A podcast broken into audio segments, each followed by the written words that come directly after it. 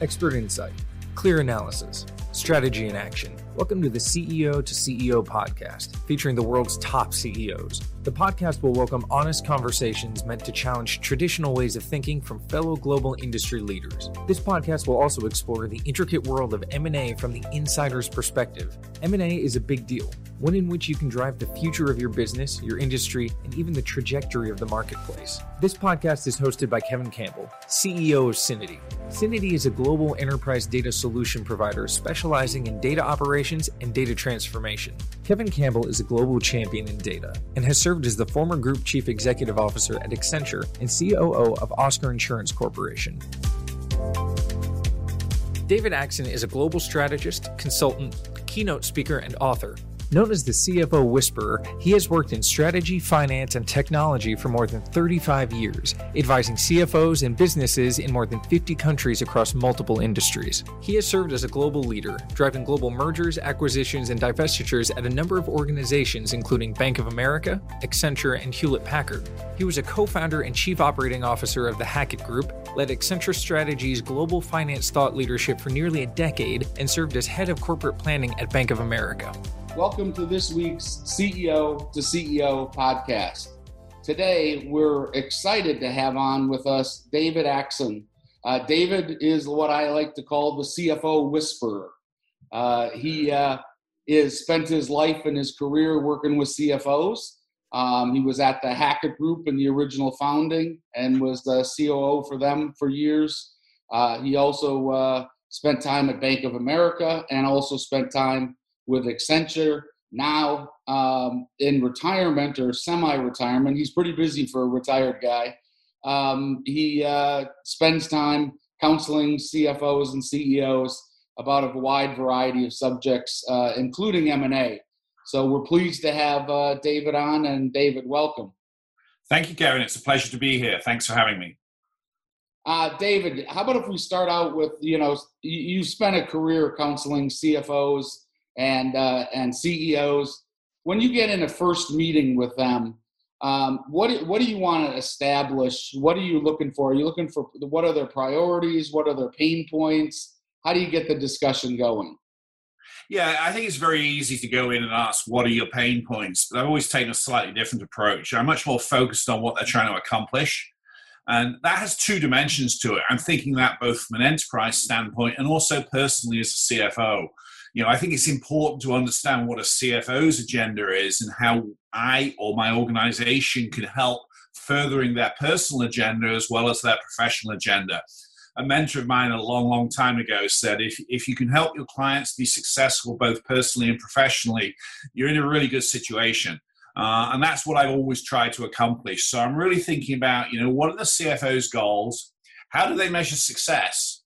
And then what are they actually doing today to try and further their progress to those goals? And then you can get into a conversation about perhaps more negative stuff. What are the pain points? What are the challenges they're facing? But you're doing it in the context of where they want to end up. And I always think that's a more constructive conversation to have, you know, in terms of building a relationship with the CFO, but also beginning to understand what their agenda is and, you know, how we can work together to help them further that. That uh, seems like a really uh, good approach to try to figure it out because we all have personal objectives along with our company objectives that we're trying to work on. And I know, at least for me, and I'm sure for you, just getting them talking uh, in the beginning, you know, then it falls out. You know, we're living in strange times right now in the in the COVID era.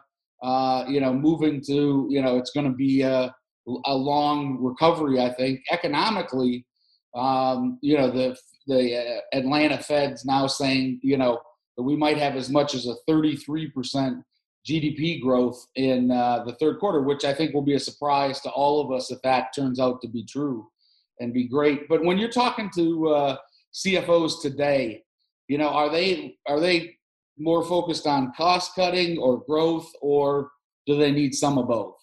it's really a combination. You know, certainly when we uh, entered the downturn in March, the speed and velocity and the, the, the magnitude of the decline really turned CFO's focus to cash and capital conservation. Uh, and actually, if you look at results that companies are reporting, they've done a pretty good job. Companies have done a pretty good job of managing their balance sheets through what has been a rather unprecedented period. Some of that has come through cost optimization. Clearly, managing your expense base is sort of you know the number two or number three job behind the integrity of the financial statements of every CFO. But what I'm seeing is, and we're beginning to see this play out now, those companies that have done a successful job of managing their balance sheet are really in the best position to start to think about investing in growth. Whether that's organic growth or increasingly we're seeing increased activity in the M&A space. So when I talk to CFOs about cost optimization, their agenda, the real question I'm asking is why? Is it to fuel growth? Is it to increase competitiveness? Is it to create a fund to be able to make acquisitions? Is it to return cash to shareholders? Because the reason why they're trying to do it helps you begin to understand how you should prioritize uh, different activities. But I've certainly seen, and I saw this in the uh, financial crisis 10 or 12 years ago, that CFOs have really done a very good job of husbanding cash and capital uh, to create some cushion, some flexibility, so that when growth does return, you know, if we see a 33% increase in the third quarter, you know, I think we suspect we'll see some companies start to look for opportunities in the marketplace. In fact, that's already happening. Even at uh, at our company, um, the number of just in the last month, the number of opportunities we've been presented uh, where people are saying, hey, this division is no longer strategic to us. We're interested in talking to you is on the rise. Now, David, you, you have a ton of M&A experience. You were involved at Bank of America in, uh, in when they acquired uh, the Boston Banks uh, fleet and so on. And uh, I know you were involved at HP in the, uh, the spin out uh, there. Um, so a lot of experience at that. So when you're sitting talking to uh, CFOs about M and A, you know, what do you tell them is important to get right? I think it's a portfolio conversation. You know, every growth strategy has a buy, build, partner, or potentially a divest component to it. You know, divesting businesses that are perhaps underperforming so you can invest in higher performing businesses, as well as making acquisitions or partnering. And I think when you're thinking about buying, it's what are you trying to buy? Are you buying revenue? Are you buying products? Are you buying intellectual property? buying customers, market access? Because the discussion and the decision as to how much you're willing to pay will largely be driven by the elements that you're willing to purchase. And so CFOs are really focused on portfolio value. Are the sum of the parts in the business greater than the whole, which may create a divestiture opportunity? We're mm. seeing that happening in a lot of different businesses at the moment where there's consideration of spinning off parts that may have a standalone value that's significantly greater than the value when it's buried in part of the enterprise. And the same thing is happening in reverse when companies are looking at acquisition opportunities. You know, we've seen some valuations over the last six months that have been incredibly volatile. Well, volatility creates opportunity. A lot of people think volatility, uh, volatility just creates fear. Uh, but there's a positive side to it too in terms of creating that opportunity. So I think it's really about understanding the overall portfolio value. One of the biggest changes I've seen in the CFO agenda over the last 20 years is going from being inward looking and backward looking to outward looking and forward looking. In most companies today, the CFO is the number one executive after the CEO. You listen to the earnings call of every and almost every public company, and there are two people that are on every one, and it's the CEO and the CFO. The CEO is telling the strategic story, and the CFO is telling the financial story that supports the strategic story. So that combination, I think, is key. So when you're thinking about merger, acquisition, or divestiture, that partnership between in the C-suite between the CEO and the CFO is crucial. You know, the CEO has an agenda that is driven by financial outcomes largely, and they're looking to their partners in the CFO office to create the capacity, to create the energy to be able to execute on that agenda. Again, helping work with the CEO uh, is an important part of the CFO's role, right? And is there any particular advice you give uh, CFOs about what they need to understand from their CEOs and how do they make sure that they work that relationship the best? Yeah, I think one of the biggest changes I've seen is forward looking capacity. So understanding what the CEO is looking to do, not just the next quarter. You know, CFOs mentally have always been attuned to the next quarter. Mm-hmm. Tend to be very short-sighted. You know, in the September, October, November time frame, if they're on a calendar fiscal year, they maybe look at a full year and maybe they do a, a rough set of five year financials that may be just a financial trending exercise. That's changing significantly. In looking at the portfolio of the business and understanding the trajectory of those businesses, not just in the near term, but in the medium and long term, the CFO is really looking at what those capital requirements are going to be, how much cash those businesses are going to generate, and what's the best use of the cash that's going to be generated? Is it paying down debt? Is it returning to shareholders? Is it reinvesting in the core business? Or is it making acquisitions to begin to expand the company's footprint? And therefore, that conversation about objectives and strategy, and that's a board level conversation and an investor level conversation, as well as just a CEO conversation, is really at the heart of what top performing CFOs are doing today a lot of the backward looking accounting activity is A, being largely automated, and B, has been moved to shared services organizations or third party outsource providers, and is largely under the responsibility of a corporate controller these days. And that's freeing up capacity for the CFO to take this more strategic, outward looking role within the organization. Let's uh, switch uh, for a minute and talk about one of my favorite subjects uh, data. Uh, what how important is uh, is data to the lifeblood of the CFO?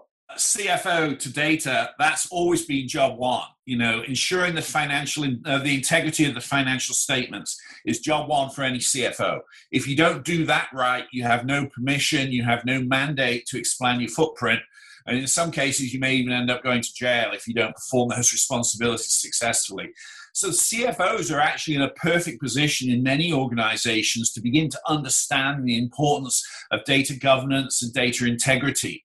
Now, initially, and when I started in finance 35 years ago, that was limited to a small subset of financial data that was in the chart of accounts, the trial balance, and the financial statements in the general ledger. But increasingly today, regulators, investors, board members, and management are looking at a much broader set of data. They're looking at operational data that is a precursor to what financial outcomes might look like. They're looking at market competitor and customer information to gain insight into behavior so they can begin to optimize resource allocation to take advantage of the opportunity. We're also getting new types of data that CFOs are being held accountable for. Most CFOs now have to now have to sign sustainability or carbon footprint statements as part of their compliance returns. So the CFO's purview over data has expanded significantly. The good news is high performing CFOs understand the importance of data governance and data integrity. Now, it's a little bit of a challenge when you expand that footprint beyond the financial domain and in some organizations, you see some tension as a CFO tries to apply governance and standardization to data in marketing or engineering or sales organizations. But data governance today is now about managing not just the data within your own organization, but it's about managing data within the ecosystem that, within which you operate. A significant amounts of your data may reside in your supplier systems, and therefore the ability to be able to govern that and ensure integrity and security of that data is at the forefront of every CFO's uh, mindset. You know, one of the things that came very clear to me when I was at Bank of America was the CFO focusing on a different type of risk than perhaps we had thought about before. We've always thought about, you know, financial risk, market price risk, exchange rate, interest rate. But what about reputational risk? And one of the biggest reputational risks we've seen over the last few years is the impact on a company's reputation of a data breach. Mm-hmm. The financial impact of that is dwarfed by any short term loss. The reputational risk over the long term is huge. And therefore, for a CFO who's looking at their balance sheet and is looking at enterprise value and is trying to understand risks that may impact that in the future, the ability to effectively manage data both from a compliance, a security, and a, a strategic value standpoint, is one of the hallmarks of success in today's world. And when I look at data, there are really three values that we have with data. There's the value to execute a transaction. Do I have the data to do a buy or a purchase transaction? But there's then the informational value of that data. You know, how much have I sold to this customer? How much have I bought from this supplier? But there's a newer dimension that's really emerged in the last two or three years, well, the last five years, is really the analytic value of that information. Now, we do a pretty good job today in managing the transaction value of data, you know, buying and selling things and making sure we account for them correctly. The information value, okay, but the multidimensionality that's increasingly important. We're pretty good in some areas like account and customer. We're less effective at bundle. Uh, if you're doing bundled services, we're less effective at channel profitability. The analytic value, I think we've barely scratched the surface. You know, with AI, machine learning, and cognitive, we're seeing a lot of new tools coming along, but we're still really in the pilot, prototype, experimentation stage. And relatively few organizations have got to the point where they're really unlocking the analytic value of the data they have available. And CFOs are part of that. They don't own it alone, it's a partnership. Uh, but from a data governance standpoint, we're seeing CFOs play a much broader and a much stronger and effective role in that space. A very uh, talented CFO at one of our clients, uh, the team had come to him, you know, twice now saying, hey, the project is delayed um, because of X, Y, and Z. And uh, he finally got the team, including the CIO and stuff, in his office, and he said, listen, when are you finally going to tell me your problem is data, right? And here's the new approach we're going to use to get data. Because all we're doing now is swapping flies, swatting flies, right? And they just keep coming in droves, and we're not focused. But what I thought was great was that he was the one, not anybody else in the organization, that said, come on, you know, the answer is data, and we got to get on top of how we're going to organize and structure our data or we're going to have a problem. It's so, foundational to every enterprise today. And you know we're still operating in a fragmented way in many organizations, which is why you know the potential of technology to change that game is much richer today than ever has been in the last 35 years I've been looking at this. And therefore, there's not really as many excuses today as there have been in the past if you're not able to harness the power of your data and govern and manage it effectively. David, on in M&A, we talked about it you know, I've been promoting data as an asset, just like anything else in uh, in M and A. When you look at you know acquisitions, what's your experience been about data?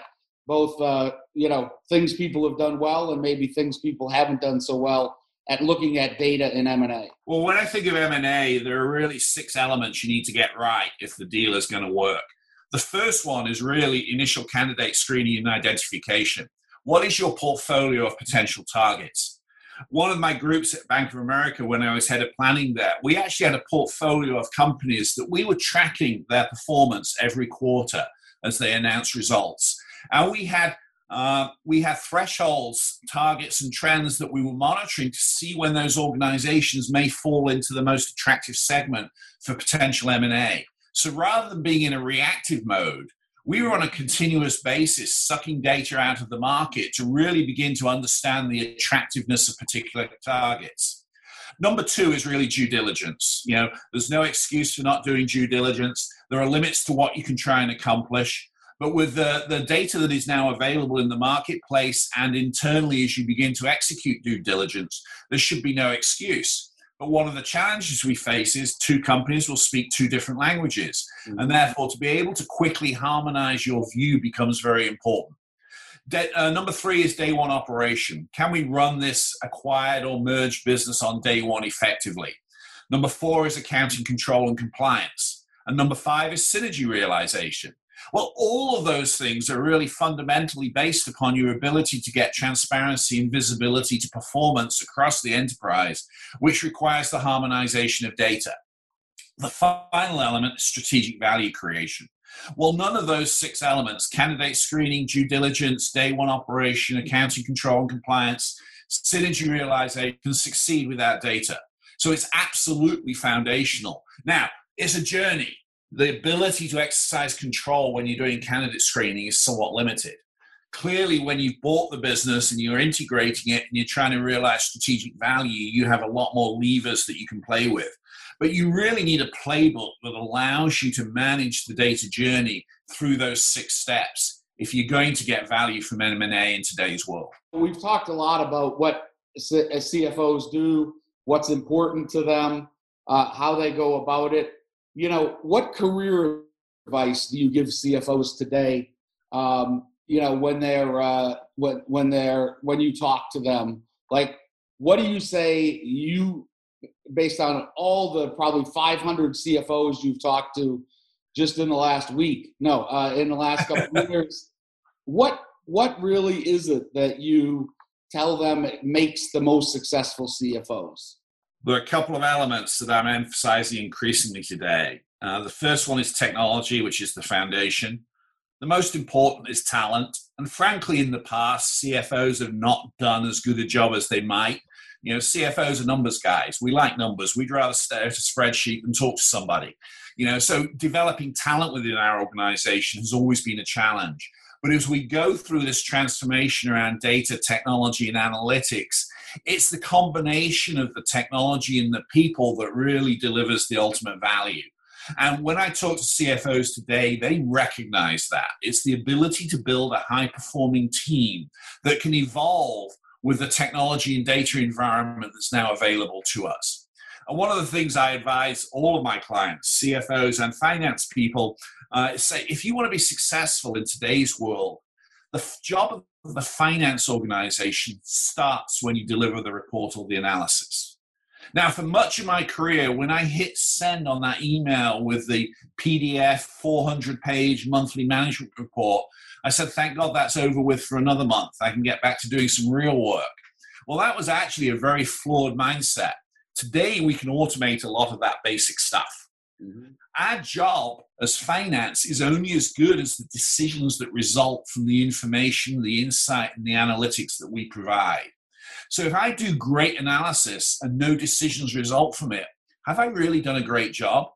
And what I increasingly see CFOs being is almost a catalyst or a facilitator for the executive team and increasingly the board to help them understand and interpret the information that's being made available to them, the analysis that's being made available to them, so they're in a much better position to take action and make decisions based upon that. We're pretty good at answering the what happened question. We're okay at why did it happen. The hardest question, but the most valuable one, is what do we do about it? And so for a CFO to add value, and it's a much more interesting job, by the way you know, closing the books and doing the accounting statements is not the most exciting job in the world. I like to say that being in finance is the coolest job in the world today. Because of the data richness that we have available to us, our ability to tell stories that are fact based on data that help people understand what's going on and equip them with the tools to make better decisions that help them both personally and professionally is at an all time high. And the good news is, like Moore's Law, it's going to get better every year. So, as a finance professional coming in today, I think there's a wonderful opportunity to have a very different career than perhaps our predecessors. Speaking of careers, David, you've had, by any dimension, a wildly successful career. You've been in big companies, you've been in startups, uh, and kind of consulting everywhere in between. What's the best career advice? We always like to ask people on this podcast what's the best career advice you've ever gotten? Take time to have some fun uh, you know, it, we can get wrapped up. I was doing 200 plane flights a year for 10 straight years, and uh, uh, I left something behind. And I found out in the next 10 years, I could actually be more productive and add more value and have a lot more fun along the way. And that was absolutely key because I've seen a lot of people who get so wrapped up in their career, it's the exclusion of all else. And they either burn out or they suffer in their personal relationships or they, they're just not happy. And, you know, it, it's perhaps a, uh, not what you're looking for, but getting that balance right, I think is fundamentally important. You know, I remember when I started in consulting, if you said you wanted to only spend, you know, three nights on the uh, away from home and four nights to the client and work at home on the fifth day, I would have been fired on day one. You know, getting that balance right actually recharges your batteries and gives you a perspective to start to ask those difficult questions. Because when you've been doing the same thing every month, every quarter for 20 years as a finance professional or a CFO, you have no frame of reference of what's going on in the rest of the world. So I think that's both liberating, it's exciting, it's refreshing, and it helps you perform to the maximum potential. David, so how does somebody get a hold of you if they want to uh, tap in that big brain for some advice? Very easy. David at davidaxon.com is my email address, and davidaxon.com is my website. Uh, so find out there. My phone number's available there. Happy to talk to anybody anytime. I love the coaching and counseling that is now a big part of my uh, semi retirement role. Well, David, thanks for joining us on uh, CEO to CEO podcast. I really appreciate your insights. And most importantly, I want to make sure we get you uh, off to your next golf game. Getting that, balance, getting that balance right is uh, is critical. So tune in, everybody. Tune in, everybody, next week for the next episode of CEO to CEO podcast. And thank you again, David. Thank you for joining the CEO to CEO podcast. Join us next time as we uncover data strategies to support mergers, acquisitions, and divestitures with the world's top CEOs.